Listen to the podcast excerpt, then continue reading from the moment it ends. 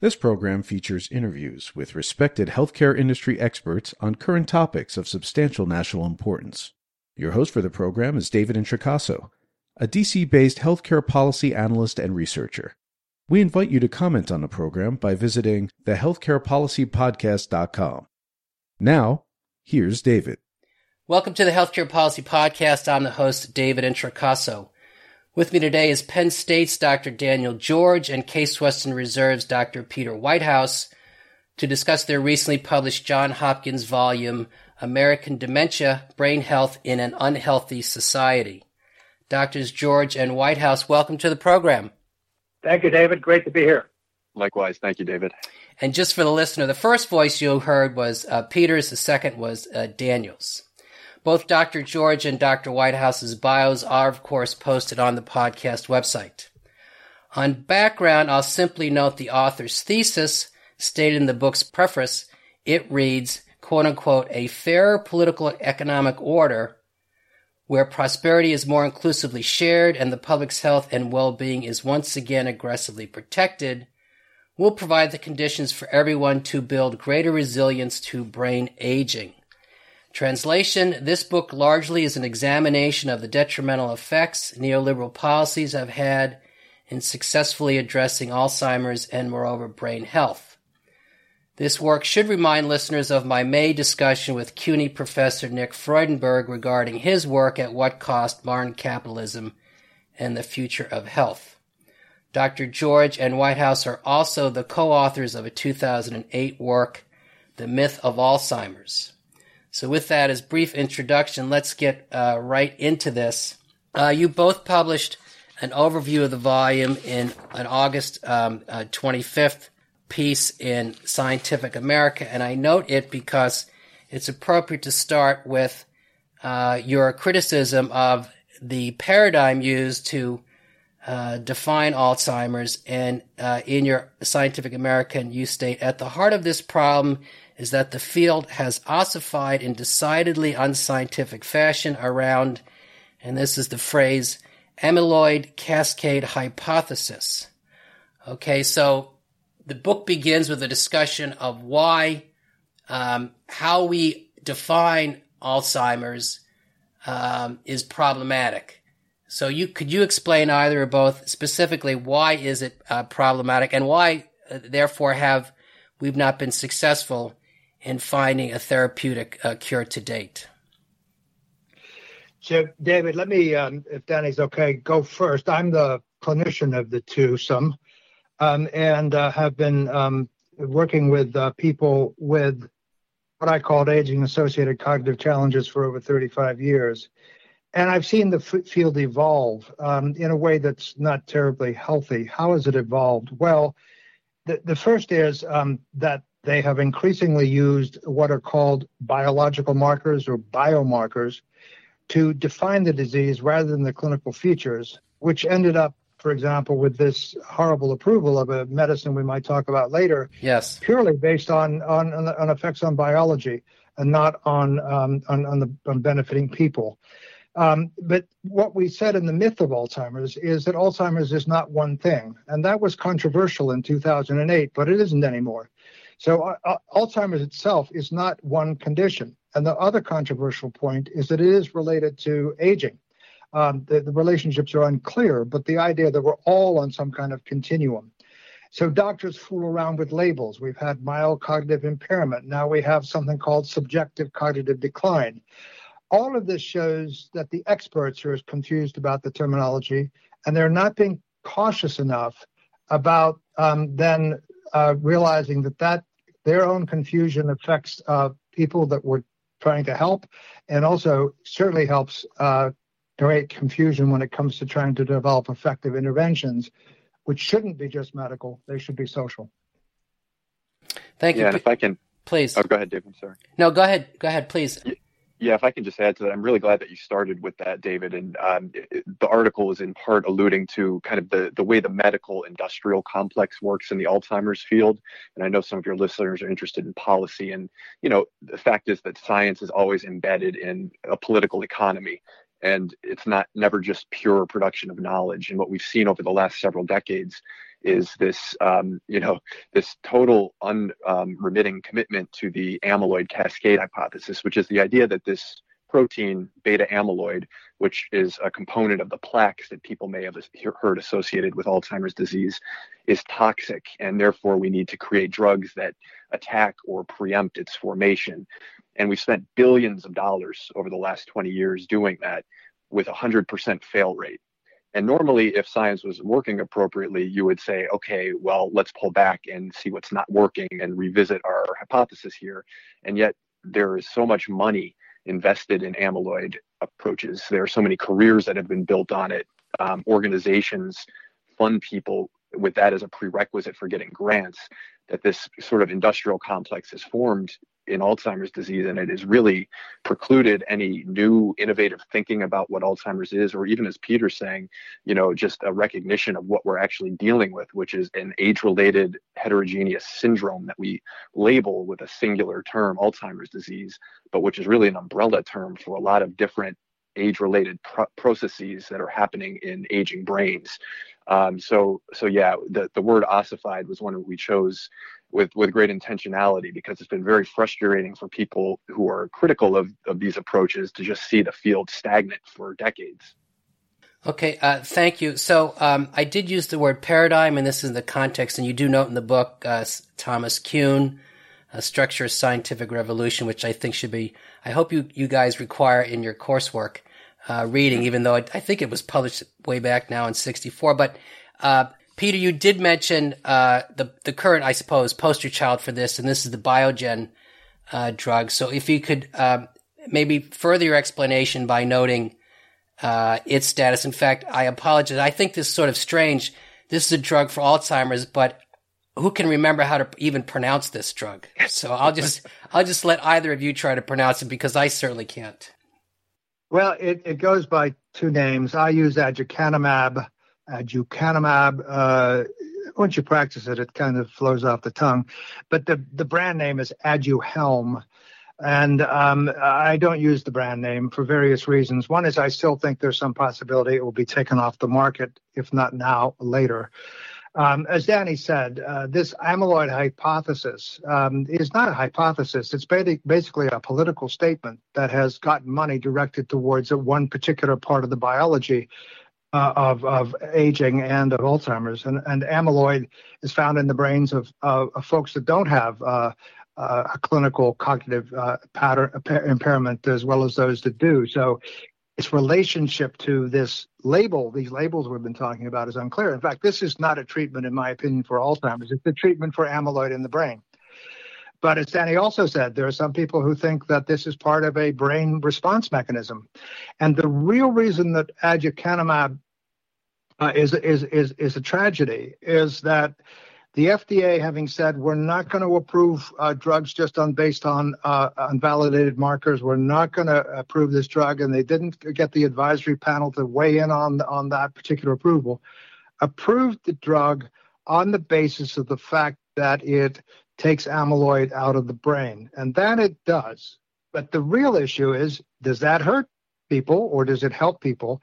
And it clearly caused more problems, edema, swelling that is, and hemorrhages in the brain in a sizable number of people. So the FDA was pushed by Biogen who had a particular project, Project Onyx, uh, to, uh, to, to, to influence the FDA. There were meetings that are being investigated by the Inspector General and by congressional committees, and by the National Alzheimer's Association. That's why we called the article Alzheimer's Inc. You know, the, the, the industry too big to fail. These guys have been promising us something uh, for for decades and over promising and claiming it'll save money and help people, and they just had to have something approved. It's just too bad that they picked something that hasn't been demonstrated to be beneficial and has been demonstrated to be uh, potentially uh, harmful. Okay, uh, thank you. you. You otherwise phrased this as the Alzheimer's cabal, and I did find it interesting by way of uh, examples. You note this uh, widely studied, I, I believe, uh, work that involved the School of Sisters of Notre Dame, which disputes this amyloid centric focus approach. Um, uh, uh, Daniel, do you have a, a follow up comment? Otherwise, I'll move on. Yeah, yeah. So the the Nun study that you're mentioning is really intriguing. That was one of the early studies that was showing this uh, conundrum, which is that, uh, as Peter said, um, you know, almost 40% of normally aged people who don't have dementia have amyloid in their brains. Uh, the pathology is not destiny. And conversely, people can have uh, uh, have dementia and not have a high burden of plaques and tangles. So there's a very, um, you know, there's a there's a quandary here, uh, and it's this isn't a matter of treating like a single pathogen. Alzheimer's disease is a very complex uh, condition, but we have focused laser focused on one aspect of that syndrome, amyloid, and uh, kind of invested all of our money there. I will say, to add on what Peter's saying, um, another interesting part of this story, Biogen had Project Onyx, which was to get the FDA approval. They also had a second project uh, internally called Project Javelin. Uh, this was a, a push you know, post approval to get this drug out to as many people as they could. This drug was, of course, priced at fifty six thousand dollars, mm-hmm. which was many times more than was was speculated. But uh, part of this project Javelin involves Biogen rolling out a website, which we won't name, uh, but it, it has a interactive quiz on it uh, and almost any way that you answer this quiz about your brain health will sort of point the user towards infusion centers in their region, which of course deliver the uh, Biogen drug, uh, which is you know not effective, we don't think, and potentially very dangerous. Uh, so quite irresponsible, manipulative market behavior by Biogen um, that has been just sort of greenlit by the FDA's unwise decision. Okay, thank you. Let's let's move on then. So you pose an alternative definition or understanding of Alzheimer's. Uh, that is, it's uh, and I'll just summarize here, and I'll ask you to explain. It's not a single disease. You say it's a heterogeneous uh, syndrome with uh, multiple overlapping pathological abnormalities, and use the phrase mixed dementia. What what does all this mean, or what is your alternative uh, paradigm here? So, um, Alzheimer's disease uh, is named after a, a doctor, Alois Alzheimer, who described what's considered the first case in 1906. And that was an, a, a, a, younger woman who had um, the two pathological features which still dominate our attention the plaque, which has amyloid, and the neurofibrillary tangle that's found inside nerve cells. And they are certainly part of the pathology of, of, of these conditions. Um, the the the second um, case uh, that he reported back then actually only had plaques, and so we've had this war. Uh, you're in Washington. You know about politics between the so-called Baptists that think that beta amyloid uh, protein is the key. That's the amyloid hypothesis, and the Tauists who think that it's the tangle. And um, the, the, the, but the fact is that if you look in the brains of individuals who have been called as having Alzheimer's disease, you will find those pathologies. Variably, you'll find other pathologies. And in actual fact, when people say the most common cause of dementia is this single condition, Alzheimer's, that's not accurate. Uh, the, the, the, mixed dementia, uh, which means that somebody has plaques and tangles and maybe some other features and maybe vascular uh, f- factors. So uh, small uh, strokes uh, can cause um, dementia. So the average older person uh, has a brain that's a result of a lifelong um, uh, influences, um, which can include other things like head injury or exposures to toxins like lead. So this idea that we've got this one condition that can be fixed with, you know, a single drug or perhaps more than one drug, and that um, that's the most common cause of dementia is just very misleading. And what's also misleading is throughout this history, this over 100 year history, Alzheimer himself was confused, and the experts today are still confused about what is the relationship between brain aging that occurs in all of us uh, and these um, pathological states. Um, maybe we're trying to cure aging by this uh, this this uh, magic bullet approach to, to medicine, which we think is so harmful. Well, thank yeah, you, Peter. I... Let me let me. I'll pass on to you, Daniel, uh, uh, this question, and this will just further uh, Peter's point and that is, I thought this was interesting. In order to understand the cause, uh, I phrase it this way. In order to understand the causes of Alzheimer's, it's important to note what explains the decline, a recent decline in Alzheimer's rates, and this gets at Peter's comment about there are other confounding factors here. Yeah, absolutely. And that's that's really where the core of hope is in in in our view in this new paradigm that we're trying to to promote because you know we've had this paradox in the last decade where all of these drugs that have tried to remove amyloid have failed. Um, and yet research is showing that there's actually a stabilization or even falling rates of dementia in the United States and Canada and other Western European countries. And you know this this really confounds things, right? Because we haven't produced this change through biotechnology this really gets us into thinking in a much broader way uh, about public health and about sort of collective investments that were made in the mid 20th century that have ramified over the decades so that people who are now in their 70s or 80s actually have healthier, more resilient brains. Um, and we can go into some of those specifics, but that's that's sort of um, the the broad strokes of of of what where we see the hope in this field. Uh, thank you, Daniel. Um, so exactly, and that's what most of this book really is about. Uh, uh, uh more than half, uh, or two thirds rather, of the chapters, and that is these uh, other causes that explain both health or maintaining a healthy brain, and of course, explain decline in rates. You note between um, 00 and 12, 11.6% to 8.8%. So there are several chapters by way of explanation. You mentioned, and I'll just name a few of these, um, the importance of food security, sound nutrition. Uh, you, you, do a, a I thought a, a, very efficient but effective discussion of the problem uh, of associated uh, income inequality in this country, which has become beyond pronounced. You have a very interesting chapter on uh, the effects of the climate crisis, uh, poor nursing home care, etc. But by way of uh, getting into this, let me ask you: what were the what were the specific? And you could, I mean, I think the listener can immediately say, uh, go back to uh, progress made, say under Johnson, say Great Society program, you know, Medicare, Medicaid, etc. But what were some of those mid-century things that we did uh, that paid results when the persons who experienced these benefits, for example, increased college enrollment uh, when they aged or became, uh, say, Medicare eligible. Yeah, absolutely. So you, you all who are in DC and are you know savvy with policy know that it's usually crises that drive change in Washington, and so out of the crises of the Great Depression and World Wars, we sort of had this Keynesian moment, you know, with the New Deal and with a sort of ethos of uh, you know, restricting capital mobility and um, making collective inve- investments in, in, at the population level uh, that, that improved people's lives and grew the middle class. And specifically, as you mentioned, um, we had things like the GI Bill, which gave 10 million World War II veterans access to higher education. That, of course, wasn't equal across the board because there was still segregation in that era. Uh, but 10 million people got the benefit, the cognitive benefit of a higher education.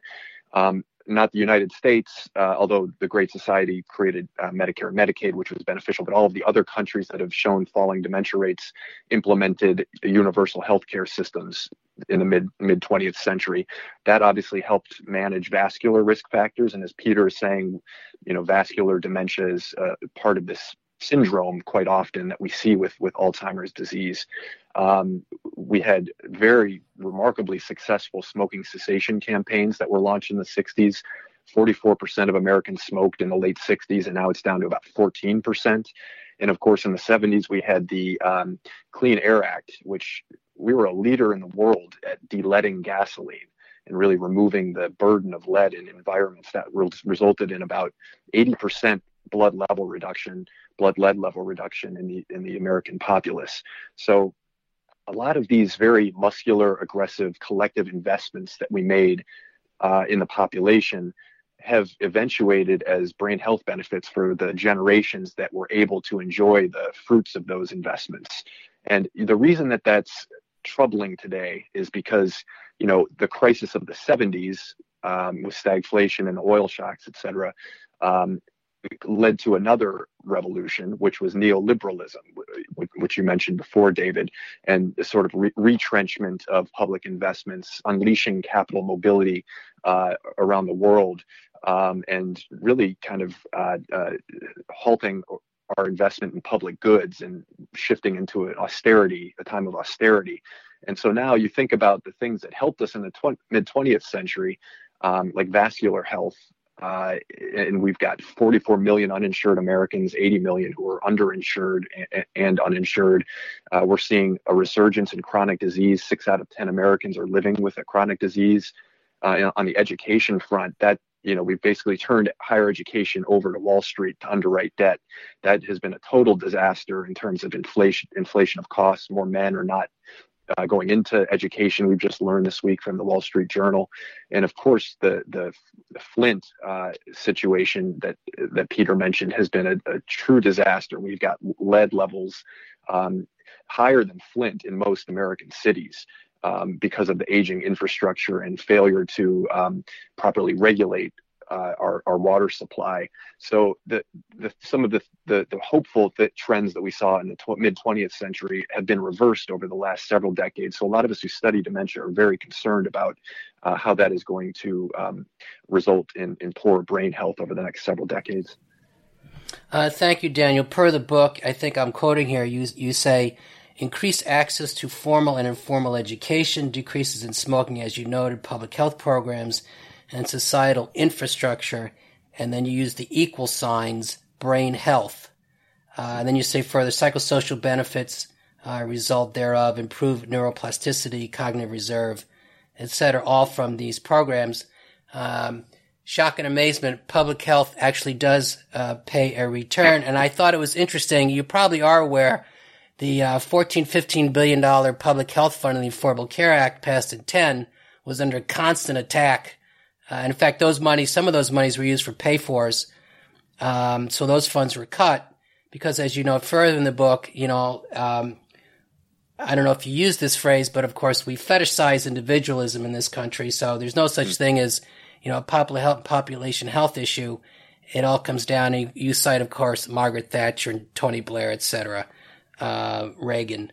Um, there's no such thing as a, a, a, population health issue. It's all um, the individual's uh, concern or fault.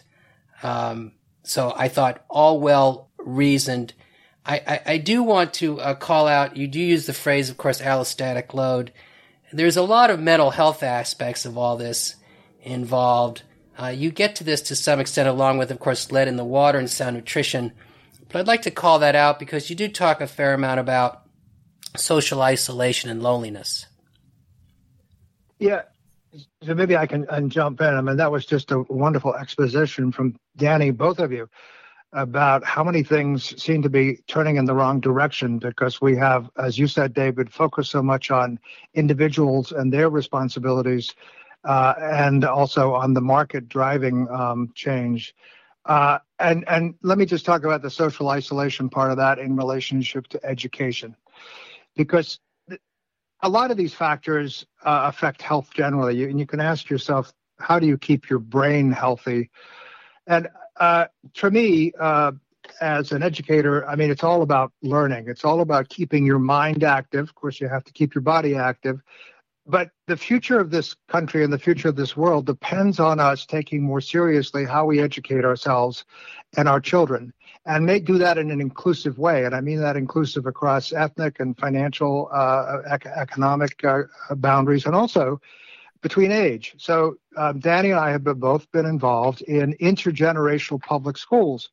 And public schools and public universities, the public in education has been under uh, a challenge. And, and to me, uh, personally this idea that that is the greatest commitment we have uh, to each other and to uh, future generations. So, in the intergenerational schools that my wife and I started in Cleveland, individuals with who are labeled with dementia we don't use that label we say they're just folks that have some cognitive challenges participate in learning activities with children uh, kids uh, from Cleveland who might not have uh, older ad- adults in their lives and older adults who uh, are looking for meaning and purpose in life. So this is a, a, addressing social isolation, which is not a problem just for elders. Uh, uh, it's a problem for kids and uh, elders, and for that matter, in a time of um, uh, COVID, it's you know the challenges of how we reconstruct our societies uh, to address not only all the factors that Danny talked about, but our future on this planet and our relationships with nature. Another huge intergenerational issue. Absolutely. And, and back to uh, uh, Daniel's comment about uh, neolib, uh, you do use the four Ds in the book uh, to define deregulation, uh, decrease taxes, decrease social programming, and deunionizing labor. Those are usually the four, at least, attributes assigned to the definition. Um, you use the phrase relative to psychosocial um, so, socioceuticals which I, I think was previously unaware to uh, try to uh, emphasize or get at um, uh, the social uh, aspects of, of, sound brain health. Uh, you also do uh, touch upon, and this is this is I think the richness of this book. It is so wide ranging. You do touch upon use of psychedelics um, and other treatment modalities, um, which of course I think fleshes this out quite well. I, I do want to ask about since you're referring to um, my day job or life uh, doing or trying to forward uh, federal policy in D.C. You do mention, of course, the uh, unavoidably having to have to mention the pharmaceutical industry, but where's you know I often relative, for example, to the climate crisis, and just so you know, I've done 25 plus uh, climate crisis interviews uh, over the last probably four or five years. Um, and it is striking to me how disengaged the healthcare industry is, particularly how bloated when you factor how bloated the carbon uh, footprint is of the industry. But relative to brain health, uh, what's your assessment of the healthcare industry um, trying to do a, a more responsible job uh, in addressing this in a way that's not forwarding? And you use numerous phrases casino capitalism, zombie capitalism, hyper capitalism, predatory capitalism, etc., but is doing it in such a way that's not forwarding those goals. So I've worked in um, hospitals all my career, and um, currently um, in, in in Cleveland, uh, I'll say two things about our four major hospital systems: the Cleveland Clinic, University Hospitals, Metro, and the VA. There are others. One is they've banded together to try to look at this ecological footprint issue uh, because uh, they've they've done a pretty good job, as some hospitals have, banding together for COVID. So they're kind of building on working together uh, and and trying to balance in competition and uh, cooperation better. And by the way, all four hospitals have said they will not administer aducanumab. So I, I see that as linked. You know, they're not going to pick up every last uh, or every uh, next available technology and not look at it uh, with a degree of scrutiny that this one particularly deserves. But yes, at my university, as I work across the university, the medical school is often the one that's not uh, looking at their ecological footprint. They're the, the hardest ones to bring into recycling. And, um, you know, in conversations with CEOs in the past generation, it's like, well, where's where's the money? Uh, what what what is the value of going green?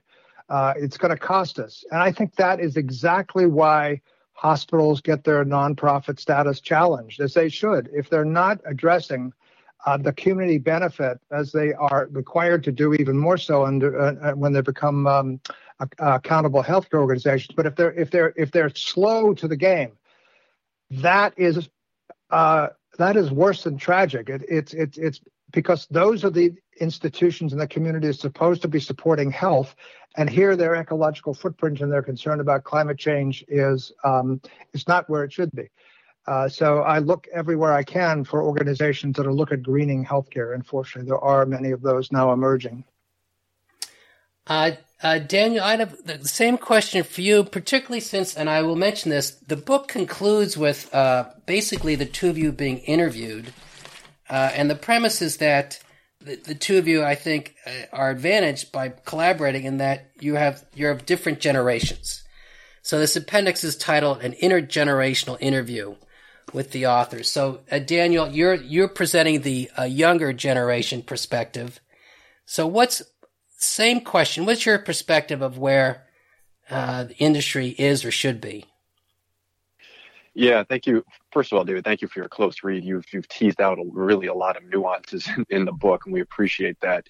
Um, yeah, I was pleased to see on your your uh, website actually you you mentioned this uh, the, the, fact that over you know 200 journals, medical journals, and health related journals from NEJM to JAMA to Health Affairs have all kind of co-signed to recognize the climate crisis. And uh, I think in that in that interview at the end of our book, there's a really interesting interplay. You know, Peter and I are of, of different generations. He's a boomer. I'm a millennial, and uh, you, you, know we're, we're we've had an interesting dialectic around you know not just climate change um, because Peter you know, is a good example of a boomer who feels a lot of responsibility for younger generations, um, but also things like neoliberalism and marketization, which are phrases that I think uh, I introduced into our conversation. And it's, you know, I don't want to speak for Peter, um, but I think it's opened his eyes to seeing things in different ways and how those two things are even linked. Uh, neoliberalism and, and um, uh, climate change, um, but I want to want to go back, uh, David, to one thing that you said. You you mentioned socioceuticals, and this is a kind of a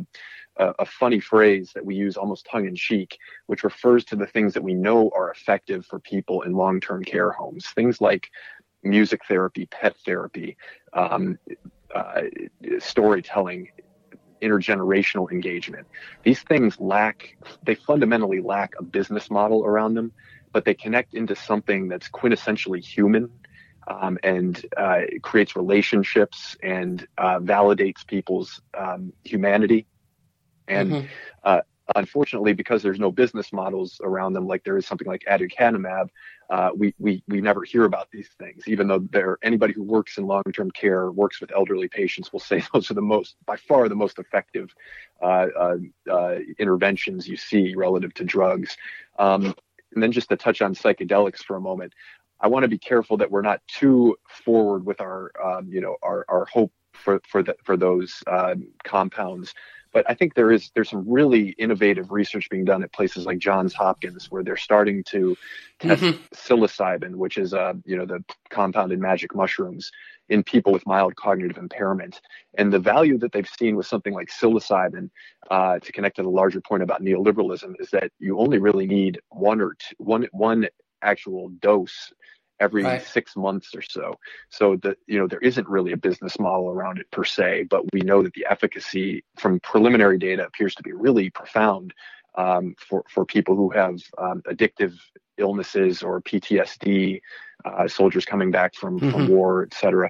Uh, so there, there, uh, there's some really interesting work going on in the dementia care world that we should definitely pay attention to. Uh, thank you uh, for that last point. Just to note, uh, I did interview Rick Doblin, who's mm. been working on this issue for 30 years um, at Harvard. Um, He's great. We're yeah. we're at our uh, basically at our time, so I'm going to leave it at uh, offering uh, both uh, Peter and Daniel comment, uh, final comment uh, about this. So I'll I'll just say that thank you for your time and attention and your close read, and just focus on that first word, American dementia. Ours, ours is a, essentially a cultural critique. Mm-hmm. It's not just unique to America, but it is a situation in which we are, as a species, are not doing so well remembering the past or planning the future or with our activities of daily living. So it's time to gain a little wisdom, a little humility, uh, perhaps along with that wisdom, and uh, see the future through a lens that um, includes uh, the, the, generations that are not yet born, including not only people but other living creatures. It's a time for really transforming our civilization, and we hope our book will, in some small way, uh, create a lever to get people to think differently, not only about their brains and aging, but about the communities they live in. So, thank you, David. Thank you, Peter. Daniel. Yeah, and I'll just say that we live in a time, um, you know, under late neoliberalism where things feel very stagnant and stultified uh, in our politics, in our culture, in, in our science, et cetera.